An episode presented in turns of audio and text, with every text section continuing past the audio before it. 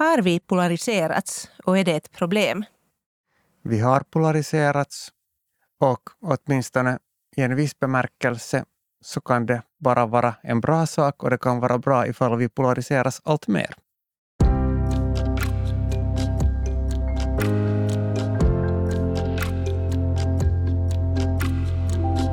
Varmt välkomna till podden Forskarsamtal där vi idag ska diskutera politisk polarisering. Vad är det och är polarisering bra? Jag heter Beata Segercrantz och är universitetslektor i socialpsykologi. Och med mig har jag här professor Jan-Erik Lönnqvist. Hej. Janne, vad är polarisering och varför är du intresserad av det? Jag är intresserad av polarisering för att det har varit så mycket prat om polarisering i medierna de senaste åren. Men trots det så finns det ganska lite undersökning om det och det finns väldigt många olika definitioner på vad polarisering egentligen innebär. Och därför har jag varit intresserad av att undersöka olika aspekter av polarisering och försökt bidra till den här diskussionen att huruvida det är på riktigt ett hot till demokratin som många ser det som, eller kan det däremot vara en bra sak, åtminstone i viss bemärkelse. För mycket av sådant här vi mot dem-tänkande kan förstås vara ett hot för demokratin, men sen igen så behöver ju förstås också en fungerande demokrati. Det kräver att det finns olika åsikter på hur samhället ska organiseras. Att där är en viss balansgång där, att balansgång på hur mycket polarisering är bra och det där och vad menar man med polarisering. Men de här tre olika typerna av polarisering som jag tänker åtminstone främst prata om nu eller som jag har forskat i är ideologisk polarisering, affektiv polarisering och så kommer den här tredje, den är svår att det där översätta, men den är viktig. Och den på engelska kallas det ofta issue alignment eller partisan alignment. På svenska skulle man kunna kalla det kanske klustrande. Och det handlar om att olika attityder eller identiteter eller politiska ståndpunkter klustrar ihop sig. Att om man till exempel av en åsikt i immigrationsfrågan så betyder det även att man är av en viss åsikt i fråga om klimatåtgärder till exempel. Att saker och ting börjar gå ihop med att man röstar på vissa partier och vissa identiteter, att det är det som man menar med den här tredje typen av polarisering. Att allt mera saker också blir politiska. Att det är då alltså ideologisk, affektiv, och jag tror att jag kommer att kalla det, den här tredje typen kanske klustrande. Mm. Vad är då ideologisk polarisering? Det är kanske den enklaste av de här tre, mest intuitiva. I den bemärkelsen att det betyder att attityder blir mer extrema. Att man har allt mer extrema attityder gentemot just frågor som immigration eller klimat. Eller, det kan också gälla förstås andra frågor som skatter eller rollen av välfärdsstaten och det här. Men alltså, attityder blir helt enkelt mer extrema. Hur har du undersökt just den här ideologiska polariseringen? En undersökning som jag var speciellt nöjd med var den när vi tittar på hur kandidater i kommunalvalen har svarat år 2012 och 2017 till de här valkompassarna. Att, där har vi svar från kring 20 000 kandidater i kommunalvalerna och av dem har 6 000 svarat både 2012 och 2017. Och det där mellan en del då har en nya kandidater som har det där som svarar första gången då i 2017. Och då har vi tittat på hur de här svaren har förändrats från 2012 till 2017. Att ser man där i den här politiska eliten, det här är då klart politiska eliten eftersom det här är kandidater i kommunalvalen, att här attityder blivit mer extrema. Och då har vi då speciellt tittat på klimatattityder och på attityder gentemot immigration. Och i de här valkompasserna som säkert många vet så där svarar kandidater på sådana här frågor på en på en skala från 1 till 5 till exempel, att till vilken grad så ska det där man fast ta emot flyktingar. Ska man ta mycket mindre än nu, eller ska man ta mycket mer än nu? Och samma beträffande klimatåtgärder, att ska det få gå, vilka vägar är mera än det att vi ska rädda klimatet, eller det att en stark ekonomi, att ekonomiska tillväxten får inte det där hotas av det här. Så då svarar kandidater på sådana frågor att det där till vilken grad de, vad de tycker om de här sakerna. Och tanken är förstås att röstarna kan välja sina kandidater, vem de röstar på basen av de här kandidaternas svar. Och där när man tittar på svaren från 2012 till 2017 så ser man att det har skett polarisering. Att till exempel, det här är speciellt intressant det där tid, därför att år 2015 så var det den här så kallade, eller det som medierna kallade immigrationskrisen, när det kom mycket immigranter från krigarna i Syrien. Och det där också var det mycket det där klimatmedvetenheten växte mycket. Parisavtalet var 2015 och det var mycket globala protester kring klimatet just den här tiden. Och det där, de här medvetna och de här frågorna alltså växte mycket.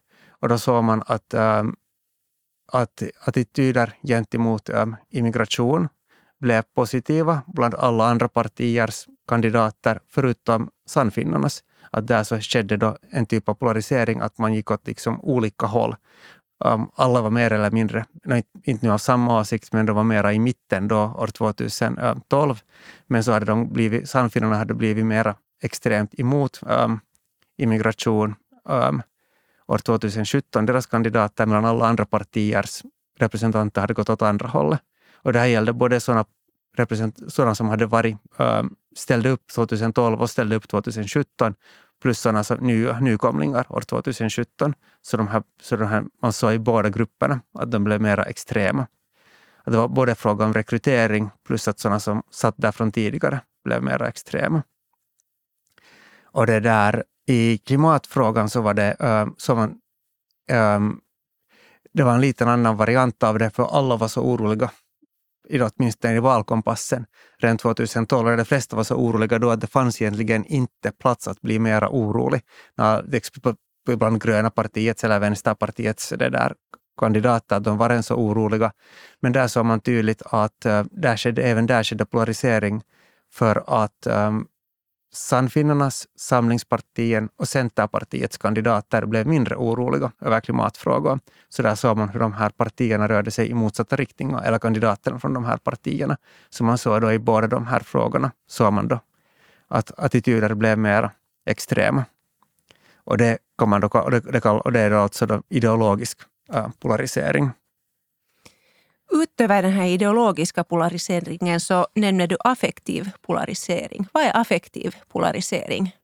Ja, då handlar det alltså inte om att attityder blir mer extrema. Då handlar det om det att man inte tycker om den andra gruppens personer från den andra gruppen. Personer som tänker annorlunda.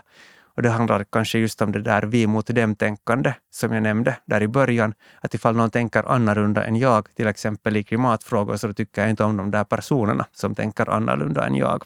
Om någon röstar annorlunda än jag så tycker jag inte om dem. Att det menar man med affektiv polarisering. Att man tycker inte mer om den andra gruppens representanter. Okej, och hur har du undersökt den här typen av polarisering? Den här har jag undersökt kanske mera indirekt, men ett tecken på ett intressant fall av affektiv polarisering tycker jag vi hade i samband med riksdagsvalen 2015, och det var då när Sannfinnarna fick sin andra jytky. De ansågs allmänt vara vinnarna av valen, fast de inte var det största partiet, men de klarade sig jättebra. Det var jytky nummer 2. Jytky 1 var 2011 och sen hade de jytky nummer 2 och de klarade sig jättebra.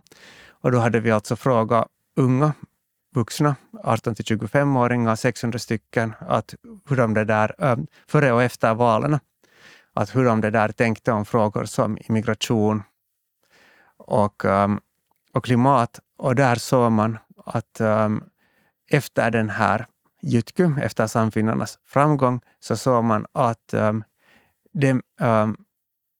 bland de unga vuxna som inte gillade Sannfinnarna så de blev allt mera det där, gick i sina attityder allt mera mot andra hållet, så de blev allt mera liksom positivt inställda mot immigranter till exempel.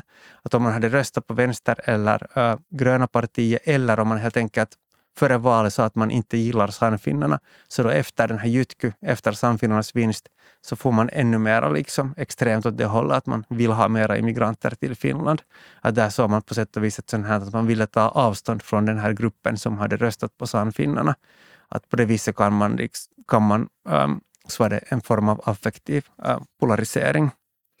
Kan du berätta lite mer om varför den här affektiva polariseringen har ökat? Ja, det där, har jag använt det där för att undersöka den här affektiva polariseringen, försökt förklara varför den här ökar, så har jag använt mig av den här Schwarz teori om personliga värderingar. Och personliga värderingar är saker som det är mål, abstrakta mål eller värderingar som vi anser personligen vara viktiga för oss och som styr vårt beteende och vårt tänkande, och de är på sätt och vis riktlinjer för hur vi handlar. Exempel på värderingar skulle kunna vara till exempel jämlikhet eller framgång, pengar, tradition, självbestämmande. Att människor kan ha olika typer av värderingar, trygghet, konformitet, vänner, välvilja mot andra. Man kan styras av olika värderingar, saker som man anser vara viktiga. Och då det här datamaterialet som jag har använt till att undersöka det här kommer från European Social Survey, vilket är en stor tvärnationell studie som går i ungefär 20-25 länder varannat år, och från varje land så har man 1500 svarare. Så det betyder att från ett år så har vi ungefär 40 000 svarare. Och där frågar de just om de här personliga värderingarna, förutom att de frågar om politiska åsikter och vem man har röstat på. Och där i det här materialet så har jag kopplat ihop det här att hur människor tänker på hur människors personliga värderingar med deras politiska ståndpunkter. Och här är det då viktigt som bakgrund att veta att ofta när man tänker på man kan tänka på människors politiska ståndpunkter så att det där kan beskrivas med två dimensioner.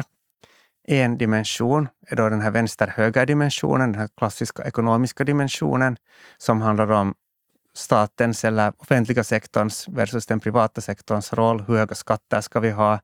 Ska vi ha det där? Ska undervisningen vara avgiftsbelagd? Hurdan välfärdsstat ska vi ha? Det är de här klassiska ekonomiska frågor, och det är den här vänster-höger dimensionen. Men nu har allt mera blivit viktig den här andra dimensionen som då kallas då ibland sociala dimensionen, ibland kulturdimensionen. Och den beskrivs, kan kallas också GAL-TAN. Där GAL står för grön alternativ liberal och TAN står för traditionell autoritär nationalistisk. Att de här två partier och människor kan då liksom placeras på de här två dimensionerna.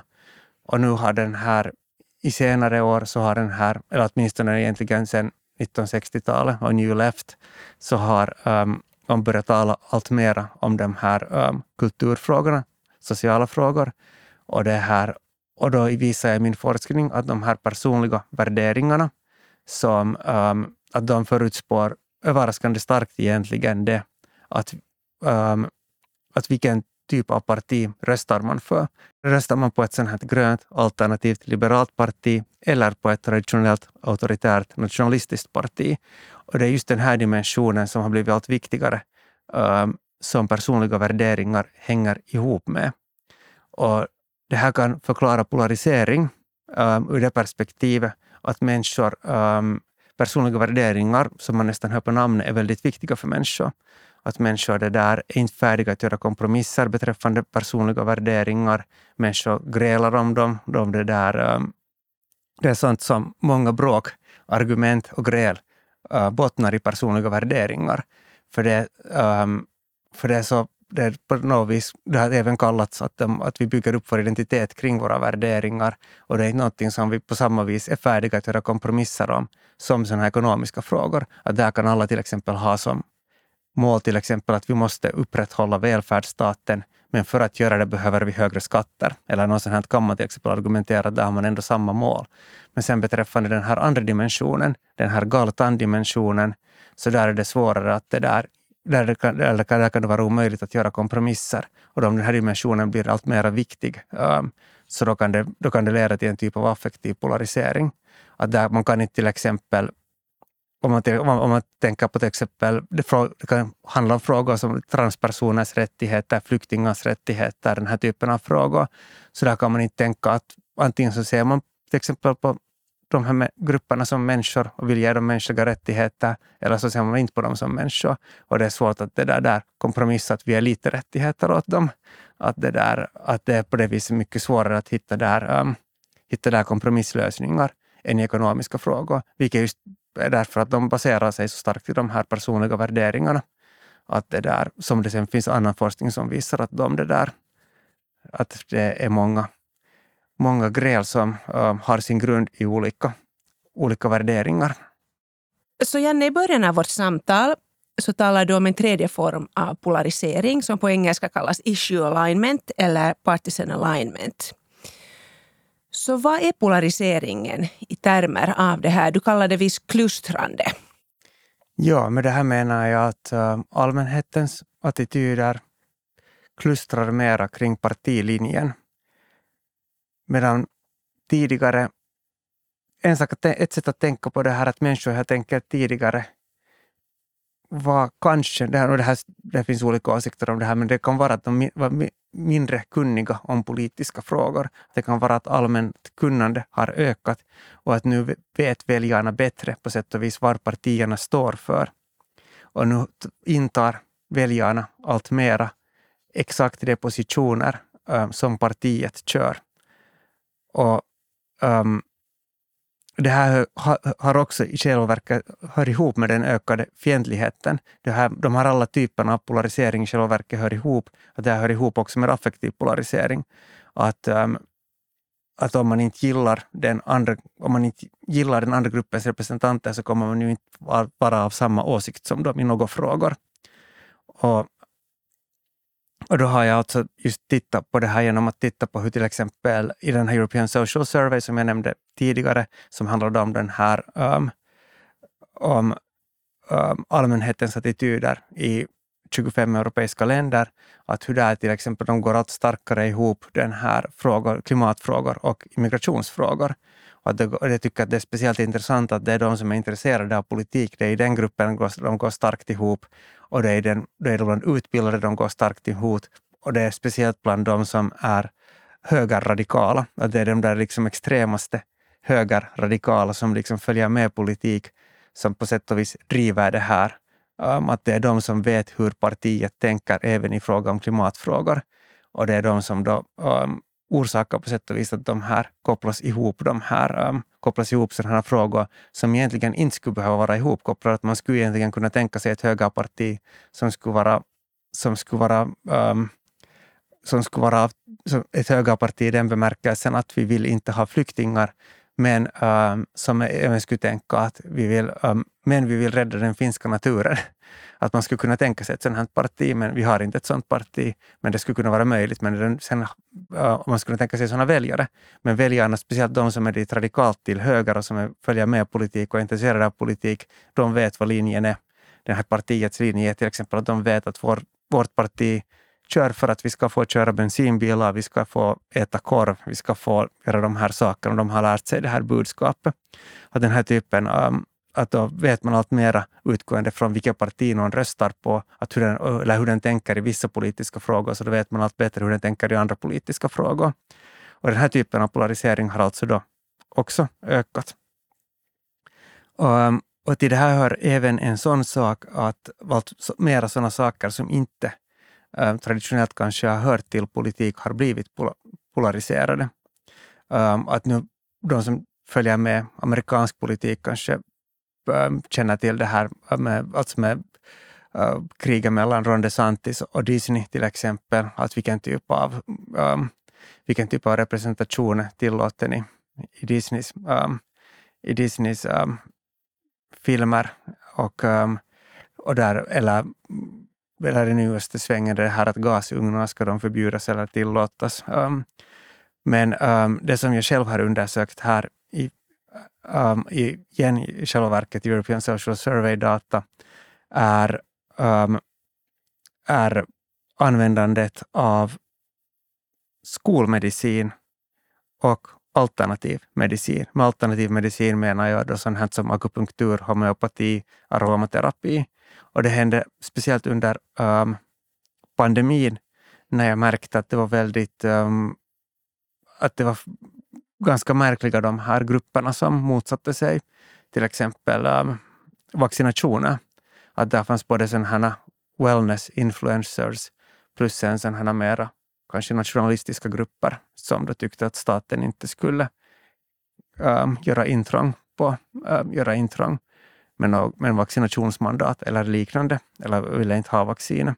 Och då började jag titta på det här att hur mer allmänt hänger det här ihop, det här med att till vilken grad man använder sig av läkartjänster och traditionell skolmedicin, till vilken grad man använder sig av alternativ medicin eller komplementärmedicin, till hur det hänger ihop med hur man röstar.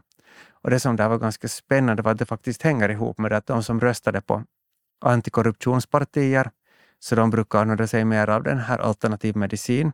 Det är kanske lätt att förstå på sätt och vis det där sambandet där. Det här gäller alltså hela Europa. Att i Finland har vi kanske inte starkt antikorruptionspartier. Men man kan förstå detta att ifall man har en tendens att se korruption i politiker och vill rösta på antikorruptionspartier, så kanske man även har en tendens att se korruption i hur mediciner, alltså i skolmedicin. Och det kan bra vara att det finns ganska mycket korruption i bägge. Men då kan det här då driva människor till att använda just alternativa mediciner. Och också de här som röstar mera på gröna, alternativa och liberala partier, så använder sig också av mera av då alternativ medicin. Och då kan det börja bli ett problem om sådana här saker som hälsovård liksom polariseras allt för starkt. Och vi har en allt större grupp människor som inte mera litar till exempel på skolmedicin. I minst viss mån kan det också vara bra att man inte litar så blint på medicin. Att där finns ju förstås en del korruption i det också. Men till exempel om man tänker på de vaccinationer till exempel, om människor inte motsätter sig vaccinationer, om det här blir en sån polariserande fråga. Det blev inte så starkt i Finland, och det blev det i många andra länder. Att på det viset är polarisering en negativ grej. Okej. Men nu blir jag nyfiken, du nämnde tidigare att polarisering kan ha goda sidor också. Vill du berätta lite vad du menar med det? Ja, alltså om inte partierna identifierar sig själva tydligt med program, så då är allmänheten oförmögen att välja mellan dem. Man kan inte göra ett intelligent val ifall ingen riktigt har någon åsikt. Och ofta är alternativet till polarisering inte att det finns någon konsensus, utan helt enkelt att man inte pratar om ämne, att det tystas ner. Och då bråkar vi inte om problem, och vi diskuterar om problem. Att det är på det viset den här polariseringen en bra sak, att partierna står för någonting och sen diskuterar vi det. Och det är först sen när det leder till politisk eller samhällelig handlingsförlamning, att man inte mer kan kompromissa över någonting. Allt blir ett gräl, så då blir det ett problem. Annars kan det vara ett hälsotecken i en demokrati. En orsak till att väljarnas åsikter för tillfället klustrar sig i så hög grad är, det här är en negativ sida egentligen, är att det inte utvärderar frågor. Det inte känner till opartiskt, utan istället är det partiska till förmån för det egna partiets linje. De kanske inte vet intuitivt att vad ska de tänka till exempel, och det här är ett exempel från USA, men de vet kanske inte att vad ska man tänka om gasugnar, för man vet att vad republikanska och demokratiska partier, vad deras ståndpunkter är. Och då är det mer att man vill tro på vad det egna laget säger själv istället för att tänka efter, att det blir mer som någon typ att man följer med, man är fan i någon sån här idrottslag, att det blir någon sån här fankultur mera, att man hoppas på det egna lagets vinst oberoende vad de står för och anammar samma åsikter. Att på något, det blir igen en negativ sida nu. Men det där